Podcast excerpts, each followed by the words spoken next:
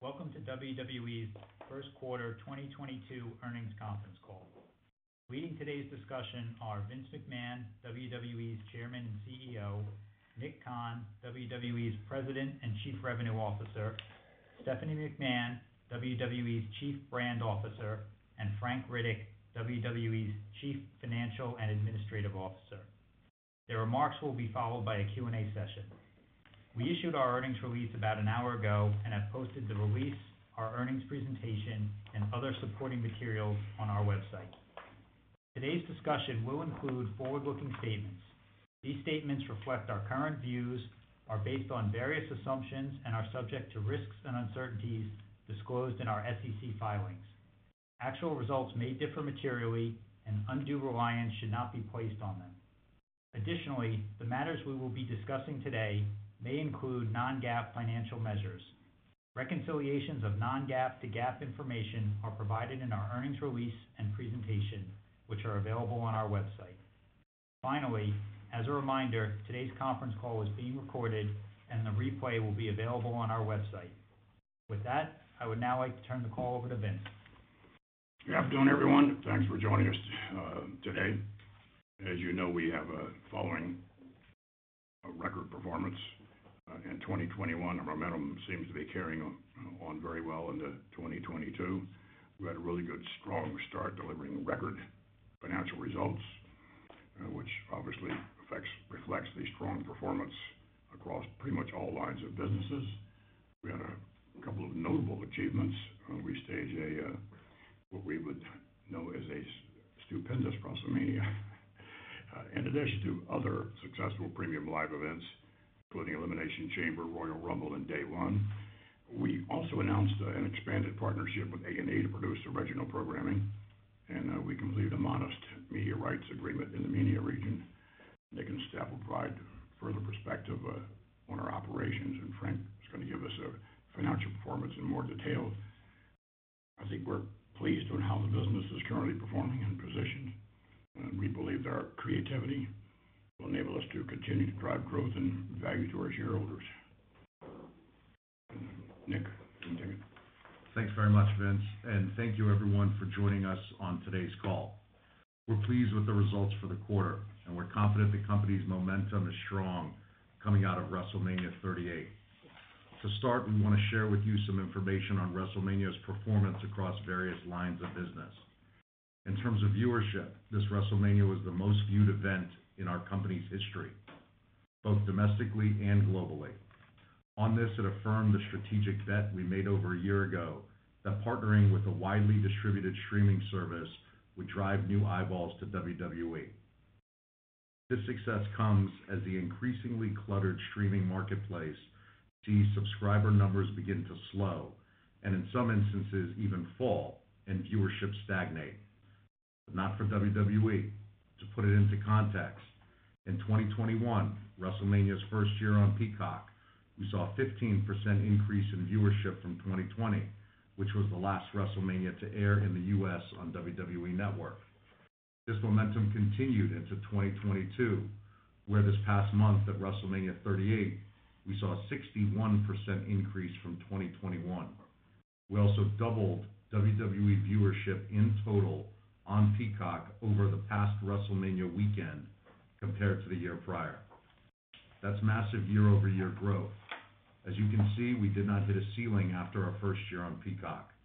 During WrestleMania weekend, nearly one-third of all Peacock accounts viewed WWE content. In fact, WrestleMania 38 was the second most watched live event in the history of Peacock, behind only this year's Super Bowl. What this tells us is that we are reaching new fans on the service and growing WWE's audience with the growth of Peacock, alongside the existing robust partnerships and viewership on USA with Raw and Fox with SmackDown. As we all heard in Comcast's earnings report last week, Peacock increased its paid subs by 40% in Q1 alone. As Peacock continues to grow its user base, and in turn, those users continue to sample WWE content, we are confident these viewership numbers will only continue to grow. Our viewership records were not limited to the United States. A staggering 56 million viewers watched WrestleMania in India through Sony Sports Network. The number showcases our incredible reach in the region. In total, we saw a 54% global viewership increase over 2021. That increase is a credit to the content and to the recent distribution deals we've done globally that get WWE Network on more widely distributed services in international markets. WrestleMania 38 was also the most attended and highest grossing live event in WWE history, drawing in over 156,000 fans from all 50 states and from 53 different countries. With next year's WrestleMania taking place over two nights at SoFi Stadium in Los Angeles, our goal is to top these strong 2022 numbers. Heading into this year's WrestleMania, we wanted to expand offerings to our fans and provide more opportunities for them to interact with our product and our superstars. For the first time, we expanded WWE Superstore access to five days and invested in building out enhanced activations and live event programming at Access. This included an interactive exhibit on the 30-year history of The Undertaker, an announce booth where fans could call their own WWE match, and over a dozen panels with superstars. The investment helped to drive the highest WrestleMania merchandise sales in WWE history. Look for us to build on these on-site opportunities in the future. Steph will speak shortly on the record-setting performance on the sponsorship front for WrestleMania. We saw success across the board. Beyond WrestleMania, during the quarter, we continued to identify new revenue streams and build on past success. Nowhere was that more evident than in our international business. In March, we finalized and signed a deal with the MBC Group to make it the home of WWE in the Middle East North Africa region. MBC Group is a market leader in the region, and we followed what we believe to be a successful model here in the U.S. partnering with an entity that showcases our product on free-to-air and on its SVOD service. We expect to see substantial growth in the MENA region as well, which should increase our already robust live event business in that region. Speaking of which, that MBC deal came on the heels of our February premium live event, Elimination Chamber, a sold-out show from the Superdome in Jeddah. In terms of viewership, this show saw a 41% increase domestically and 42% increase internationally over our last show in the region, which continues the viewership growth that we've all been seeing for our premium live events. Look for more news to come on plans for another Saudi event to take place later this calendar year. Looking ahead, we announced last month that we will be staging a September premium live event in Cardiff, Wales at Principality Stadium. It's the first major WWE stadium event to be held in the U.K. in 30 years. We are seeing that there is clearly pent-up demand and excitement locally, with over 85,000 pre-registrations for tickets, significantly surpassing our own internal projections. These tickets go on sale May 20th, and we believe they'll go quickly. According to Booking.com, 95% of all hotel rooms in Cardiff are now booked for our Cardiff date. Turning back to domestic business during the quarter, we continue to cultivate new revenue streams for the company and drive more value from existing lines of business. In February, we announced On Location as our first-ever third-party hospitality provider for our premium live events. On Location is the premier live event hospitality business, working with the NFL, the NCAA, and the Olympics. They will design individual experiences around all of our domestic premium live events, starting with Hell in a Cell in Chicago on Sunday, June 5th. These unique experiences are new offerings for our company. Look for more of these activations at our biggest events for the rest of the year and beyond. In March, we announced a partnership with Fanatics. As part of the relationship, Fanatics will develop and manage all online WWE merchandise sales. Coming off the record-setting WrestleMania merchandise weekend, we believe that there will be further growth to all of our merchandise with the Fanatics partnership, which will launch this summer. Finally, we continue to focus on developing original programming, seeing its value as a revenue driver, marketing tool, and pathway to deepen relationships with additional media partners. Following up on the success of last year's A&E shows, Biography: WWE Legends and Most Wanted Treasures, we extended the deal with A&E for 35 new episodes of Biography and 24 new episodes of Most Wanted Treasures. In addition, we are introducing a new show, WWE Rivals, which will tell the stories behind the biggest clashes in WWE history, both in and out of the ring, of which A&E has ordered over 20 episodes. We will also produce post-shows for certain biography episodes, which will showcase WWE superstars and friends of WWE reacting to the episode that just aired on A&E. In all, there will be more than 130 new hours of programming in the second phase with A&E. We continue to build out our original programming slate, and we'll have more to share soon. As we focus on moving the day-to-day business forward, we continue to monitor the live events landscape as we begin to position ourselves for the next rights cycle. Developments over the past quarter tell us that when we enter into the next round of negotiations, there will be more buyers looking for live programming than at any previous point.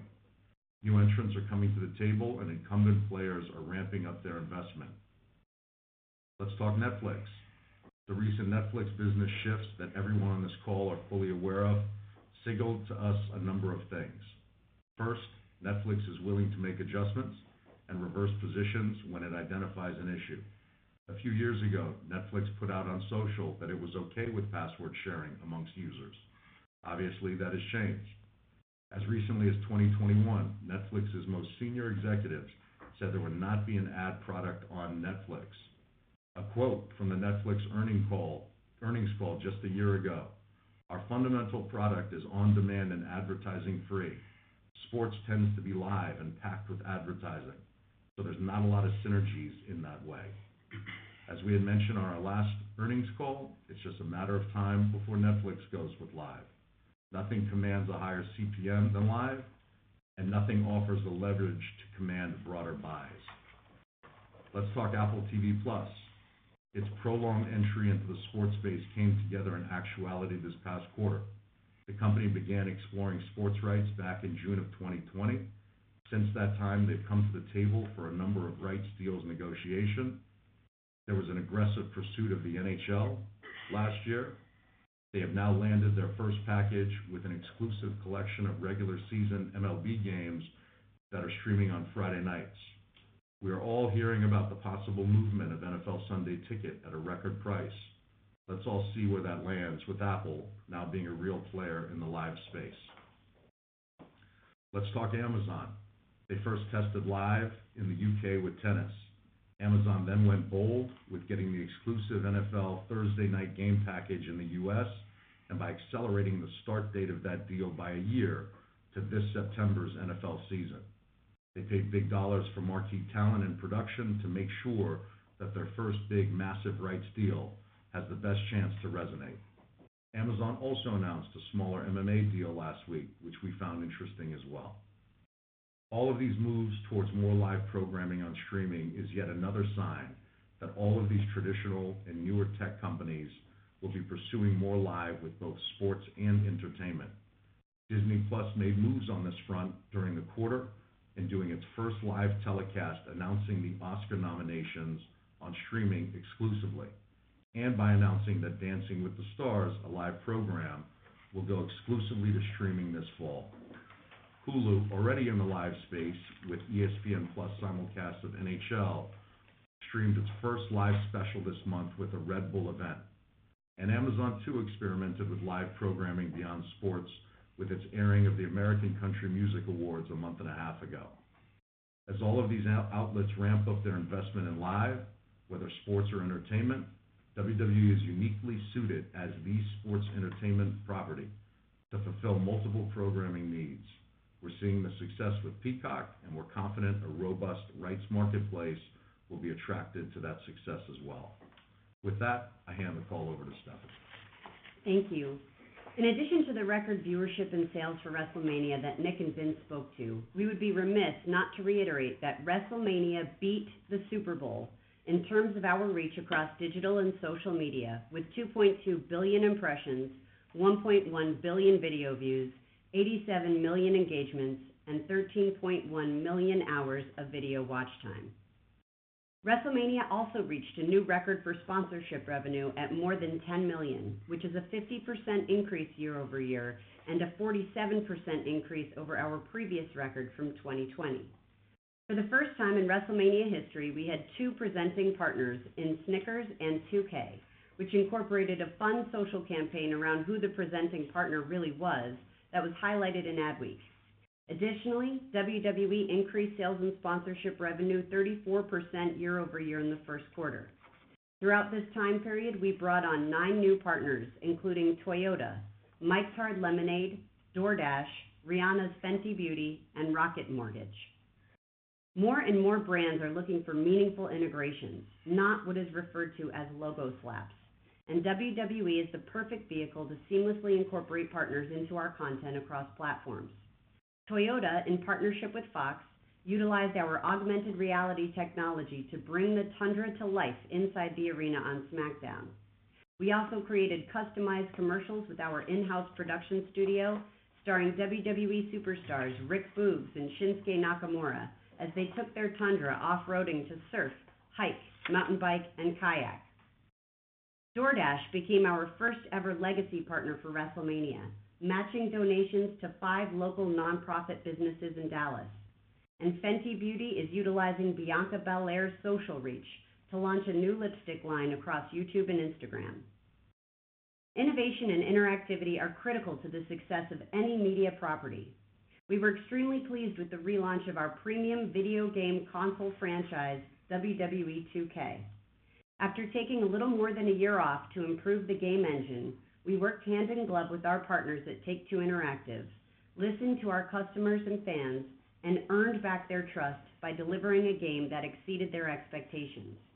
WWE 2K22 was a commercial and critical success, with the highest Metacritic scores on both Xbox and PlayStation platforms in franchise history, with over 5.6 million hours viewed on Twitch to date. We continue to see strength in the performance of our mobile games with 2K and Scopely, SuperCard, and Champions, and recently signed a new deal in the role-playing game space that will be announced soon. We also continue to evaluate the metaverse, both walled garden environments that already exist, as well as decentralized properties. Look to hear more in the coming months. Gaming is a priority for WWE to reach our next-gen audience, with over 80% of WWE's audience self-identifying as gamers. And nearly 60% of the gaming audience. This show is sponsored by BetterHelp. If you had an extra hour in your day, what is the first thing that you would do? Read a book, take a nap, play some video games, do something for a friend, volunteer. A lot of us spend our lives wishing that we had more time. But the question is time for what? And if it was unlimited, how would you go about using it? The best way to squeeze that special thing into your schedule is to know what's important for you and to make it a priority. And therapy can help you find what matters to you so you can do more of it. Therapy is so valuable. It's gotten me through some tough times, really helped me reflect on things that are important, specifically with BetterHelp. If you're thinking about starting therapy, give BetterHelp a try. It's entirely online, designed to be the convenient, flexible, and suited to your schedule. This is so beneficial when you've got that crammed schedule and you can't even imagine finding that extra hour. You can do it all from home. Fill out a brief questionnaire, get matched with a licensed therapist, and switch therapists at any time for no additional charge. Learn to make time for what makes you happy with BetterHelp. Visit betterhelp.com slash Fightful today to get 10% off your first month. That's betterhelp, H-E-L-P dot com slash Fightful. It's so flexible and it can help you find that social sweet spot with BetterHelp. That's betterhelp.com slash Fightful. At Parker, our purpose is simple. We want to make the world a better place by working more efficiently, by using more sustainable practices, by developing better technologies, we keep moving forward. With each new idea, innovation, and partnership, we're one step closer to fulfilling our purpose every single day. To find out more, visit parker.com/purpose. Parker, engineering your success. In general, being 34 years or younger. We aren't only targeting the next generation of WWE fans, we are also targeting the next generation of WWE superstars. In partnership with the Cowboys at their headquarters and state-of-the-art training facility, The Star, we recently held the first-ever all-college tryout with over 50 student athletes from 40 universities. We hired 15 of those athletes, eight men and seven women, with the average age of 23. This is in addition to the NIL program we launched in December, which we highlighted on our last earnings call, featuring Olympic gold medalist and two-time NCAA champion Gable Steveson, who made two appearances at WrestleMania. We will be announcing our second NIL class soon. Pop culture also continues to help us reach a much wider audience. Logan Paul's appearance at WrestleMania garnered over 143 million impressions, 119 million video views, and 15 million engagements. The Undertaker drove the pace car for the Daytona 500. Ronda Rousey promoted WrestleMania on Ellen, and Roman Reigns was invited back to The Tonight Show starring Jimmy Fallon.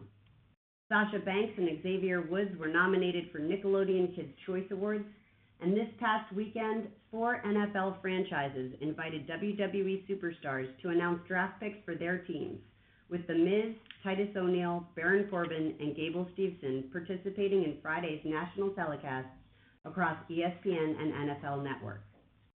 We feel confident about our ability to continue to strengthen WWE's brand and grow our audience, which should result in incremental revenue opportunities across all of our lines of business and increase long-term value for our shareholders. And now I'll turn the call over to our CFO, Frank Riddick. Thank you, Stephanie. There are several key topics which we'd like to review today. These include discussion of our financial performance, the progress of key initiatives, and our business outlook. As Vince highlighted, 2022 is off to a strong start. In the first quarter, we generated record quarterly revenue of 333 million and record quarterly adjusted OIBDA of 112 million, which exceeded the high end of our guidance. Adjusted OIBDA increased 33%, primarily due to higher revenue and profit from the return to a full schedule of live events, including a large-scale international event.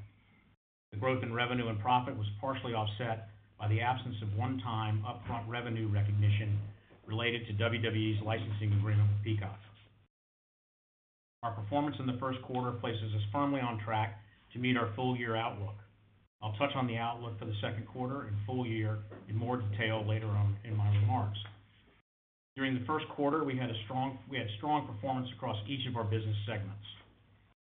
On page four of our presentation, we detail our business performance in the quarter, which shows revenue, operating income, and adjusted OIBDA contribution by segment as compared to the prior year quarter. Looking at our media segment on page five, adjusted OIBDA increased 20% on 15% revenue growth. The most notable item driving the results was the contribution of our large-scale international event, Elimination Chamber. Network revenue decreased due to the one-time upfront revenue recognition in the prior year period related to the delivery of certain WWE Network intellectual property rights to Peacock. Excluding the impact of this one-time item, network revenue increased due to higher domestic network revenue related to the transition to the Peacock service. Core content rights fees increased modestly as the contractual escalation of rights fees from the distribution of our flagship shows, Raw and SmackDown, was partially offset by the timing of events in the quarter. Specifically, we had one fewer episode of SmackDown in Q1 2022 as compared to Q1 2021. The growth in revenue was partially offset by higher operating expenses. The increase in expenses was primarily related to our large-scale international event. Television production costs for our weekly in-ring content, Raw and SmackDown, decreased. As a reminder, we produced this content in the WWE ThunderDome at Tropicana Field in the prior year period, which was more expensive than a regular touring schedule. Now let's turn to our live events business as shown on page six of our presentation. Adjusted OIBDA from our live events improved 7.1 million based on a 22.6 million increase in revenue with the return to live event touring.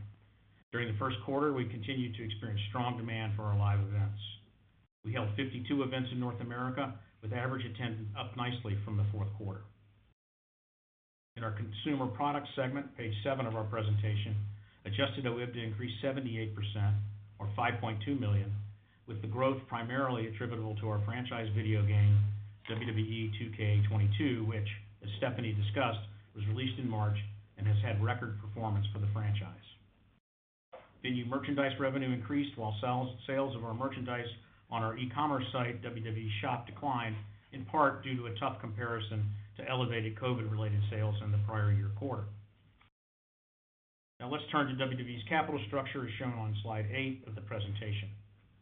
In the first quarter, we converted 66% of our adjusted OIBDA into free cash flow. We generated 74 million in free cash flow as compared to 54 million in the prior year period. The increase was due to higher operating performance as well as favorable working capital, most notably the timing of collections associated with license fees, partially offset by an increase in management incentive compensation payments and capital expenditures. In the first quarter, we incurred 21 million of capital expenditures, 13 million of which related to our new headquarter facility. Excluding the new HQ CapEx, free cash flow would have been 87 million in the quarter, or a conversion rate of 78%. During the quarter, we returned 39 million of capital to shareholders, including 30 million in share repurchases and 9 million in dividends paid.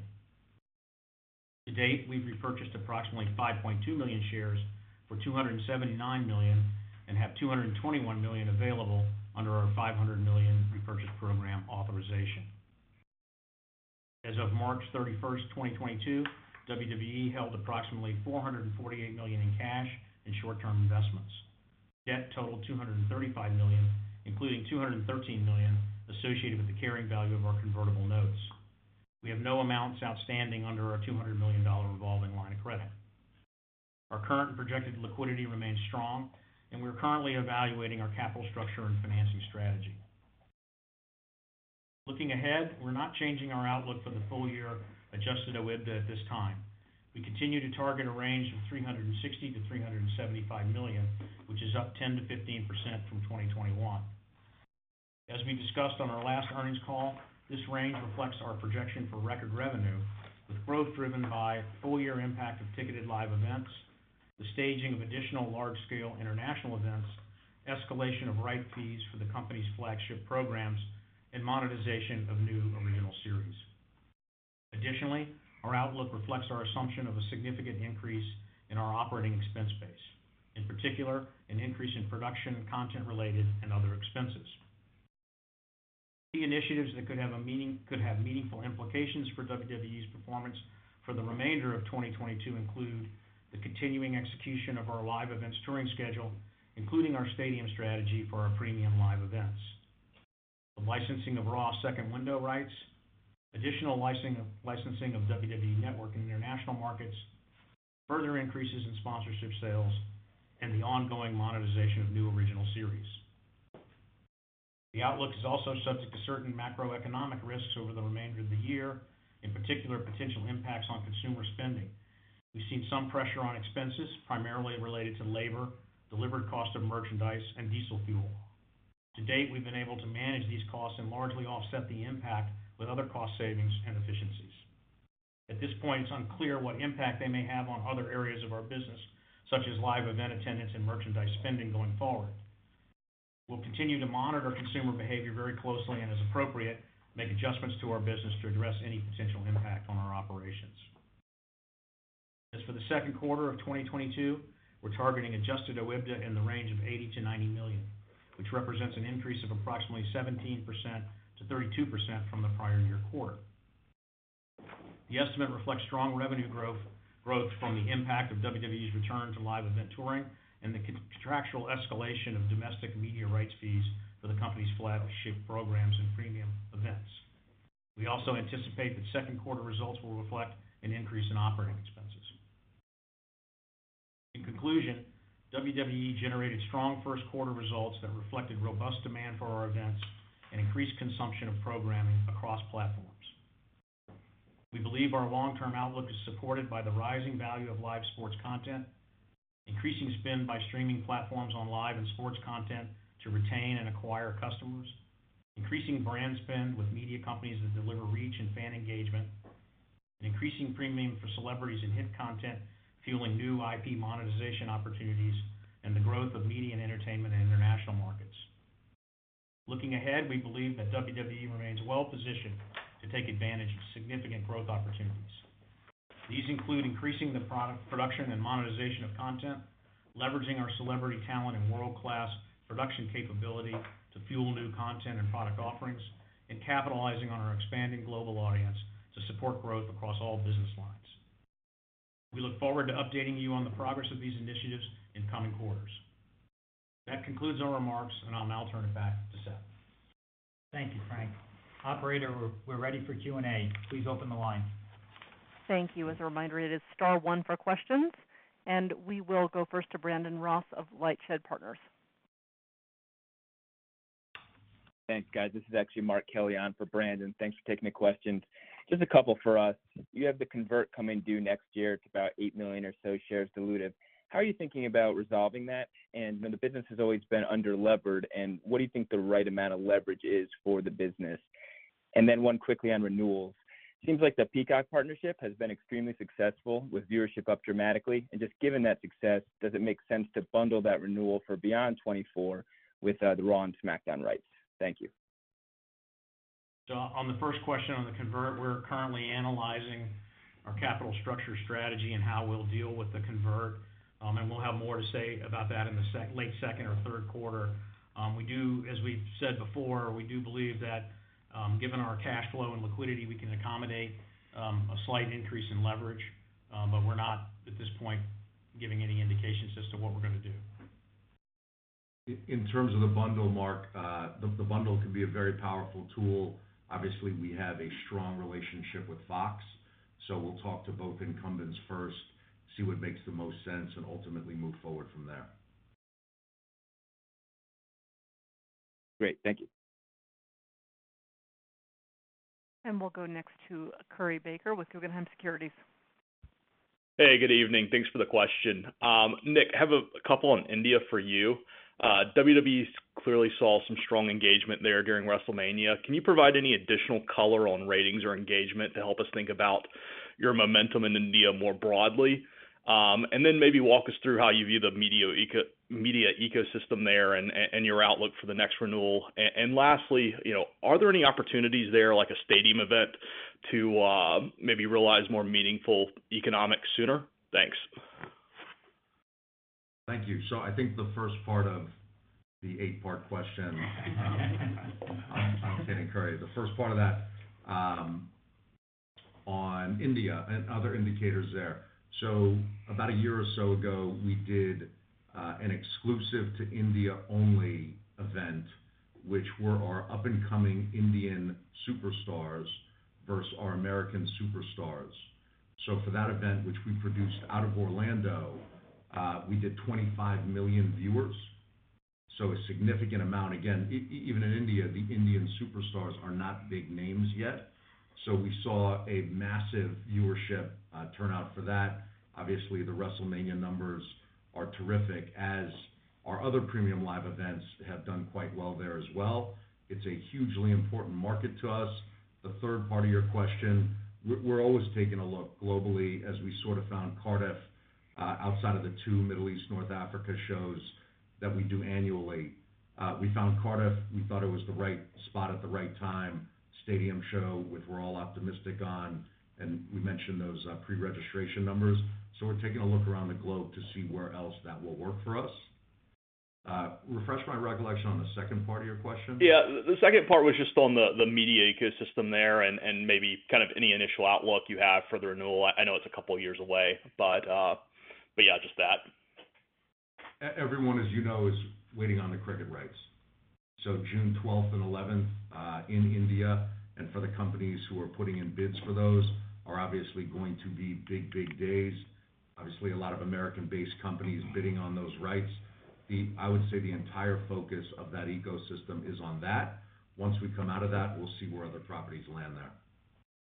Great. Thanks, Nick. Thank you. And we'll go to our next question from Eric Handler with MKM Partners. Thank you very much for the question. Two questions. We'll start with Nick. I'm assuming partners around the world are seeing the benefit that Peacock is seeing from the viewership from WrestleMania and other premium uh, live events. Is that bringing more um, people to the table to do more license deals uh, internationally? And if so, is that also seeing a positive benefit in the uh, dollar value of these uh, licensing contracts? So I think in, in the first part of this, I had nothing to do with when Vince, Stephanie, and company launched WWE Network in 2014. I felt they were way ahead of the game in getting into the SVOD business. At the time, if I'm remembering correctly, it was Netflix, Hulu, WWE. In my humble opinion, I think we were ahead of the game again in the Peacock licensing deal for WWE Network domestically.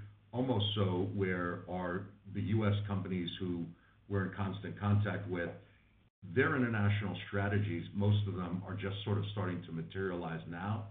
So even if you look at the Sky Showtime partnership, which is for 22 European countries, you know, it made sense for them to get in and, and do that together since they weren't established on their own in those territories.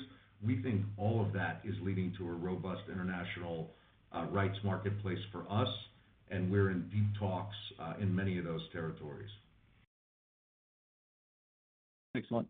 Um, And then, uh, question on um, the the core con- content rights fees was down about uh, $11.5 million from the fourth quarter. Um, I think you guys said that, you know, there was one fewer SmackDown episode, which I assume will have a little bit of impact, but that seems like a pretty steep sequential drop. Is there something else in the core content rights fees that went away or um, wasn't there, and will that happen again in 2Q? Yeah, as we said, it's primarily the, the number of events and moving the revenue from quarter to quarter, but there, there was also some changes, small changes, other changes in smaller international markets that are in that number as well.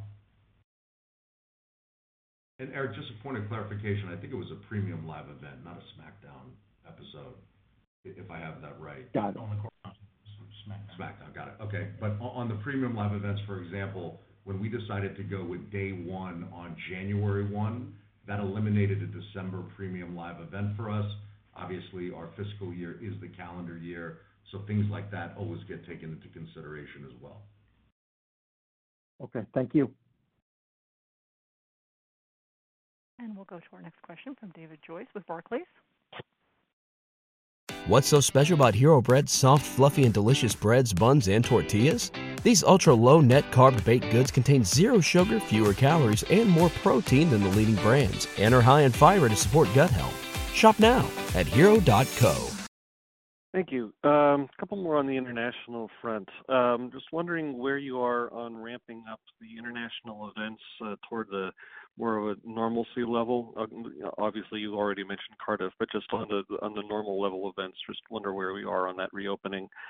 Um, And also on the performance center front, are there any more that you're opening up to develop more talent, or are you pretty much set with that infrastructure at this point, so you're just working on the uh, on the on the development at this point? Thanks. David, I'll take the first one of those, and then I'll hand it over to Frank on the performance centers. Uh, On the international live events, we- just came out of a European tour, uh, which ended last week. So in Paris, France, for example, uh, over, I think it was 11,000 uh, in attendance, big show there for them, for us. European tour where we saw success across the board in each of the cities that we visited. So we're back up and running in terms of televised international events. Cardiff will be outside of the Saudi show, which we already had. Uh, Cardiff will be the first one, and then again, we're anticipating another Saudi show this calendar year. So look for more of the televised bigger shows next year, but our touring is back internationally, and the results are strong. On the performance centers, as we've ramped up, as Steph was pointing out, as we've ramped up our recruiting effort, uh, particularly with younger uh, college athletes and NIL program, we're looking at expanding and improving some of our, our performance center. Um, we're, don't have a decision on what we're gonna do yet, but we are looking at it. All right. Thank you. And we'll move next to Vasily Karasyov of Cannonball Research. Uh, thank you very much. Frank, you were talking earlier about uh, evaluating the optimal um, capital structure and capital allocation. So in that regard, I wanted to ask you about your philosophy with regards to share buybacks.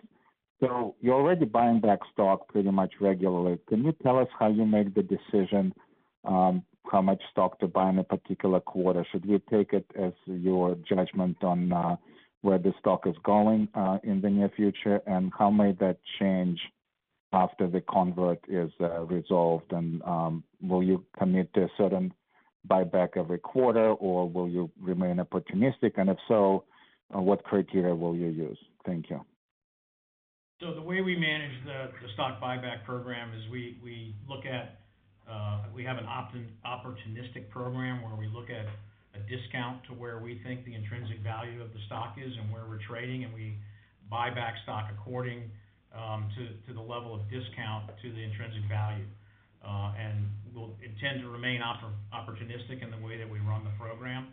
Um, so on the convert, you know, we'll deal with the convert um, probably sometime in the third quarter, and come up with a plan to how to do it. But if you know, future stock buybacks will be depend on our cash flow and our liquidity, um, and other uses of capital. Thank you. And We'll go next to uh, Steven Cahall of Wells Fargo. Thanks. Um, maybe first, just curious if you could speak a bit more about ratings. Uh, you had a really successful WrestleMania, so just wondering you know, the KPI deck shows ratings still kind of trending flat to down. I know you had a different mix of episodes, but has there been a, a rebound in, in ratings um, since uh, since WrestleMania? I think if you look at this entire uh, the entire past quarter, Steve, uh, ratings were up on Raw, ratings were up on SmackDown. In fact, two three weeks ago on, a Friday night SmackDown, uh, obviously on Fox Network, we beat the NBA playoff game, which was on ABC Network head-to-head in both the overall ratings and the demo. So we're we're confident that the ratings have been strong. A lot of linear ratings, as you know, are down significantly, where, especially in the original scripted programming side, I'm not sure how much more you're gonna see in terms of high-end scripted content on network television. We'll see. Um, but very, very strong outside of the Olympics. Um, we're pleased with them. Great. And then I was wondering if you have any um, information on how CPMs have been trending around your linear network content. And it's an interesting time as we head into the upfront. I think there's a lot more kind of talk out there about growth in AVOD and, and streaming and how that may impact just linear CPMs overall. So I'm curious if you know from your network partners um, how your CPMs have, have been trending and, and how you kind of feel about how those CPMs might get priced as we get into to this upfront. Thanks. Uh, but clearly, you've been talking to our network partners, as we can see, which you should be doing. Um, we're, good. We're good with where they're going. Obviously, any increase is a good thing for us, a good thing for them. Uh, keep in mind these relationships, the Peacock relationship, especially on the sales side, is new. The Fox relationship, we're a couple years into, so it takes time to get these things up and running the way that they need to be. We think our sub numbers, we deliver. We think our advertising numbers, we deliver. We think ratings-wise, we deliver. So we feel good about it. Thanks. Thank you.